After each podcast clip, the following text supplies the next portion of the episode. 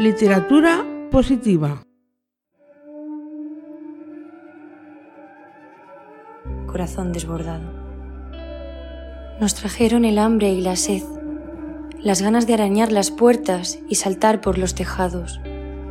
Nos trajeron las ansias de correr por en medio de la nada, de los caminos y sus campos, besar el polvo y sentirnos flor seca en medio del hastío veraniego que ya se esconde en el horizonte.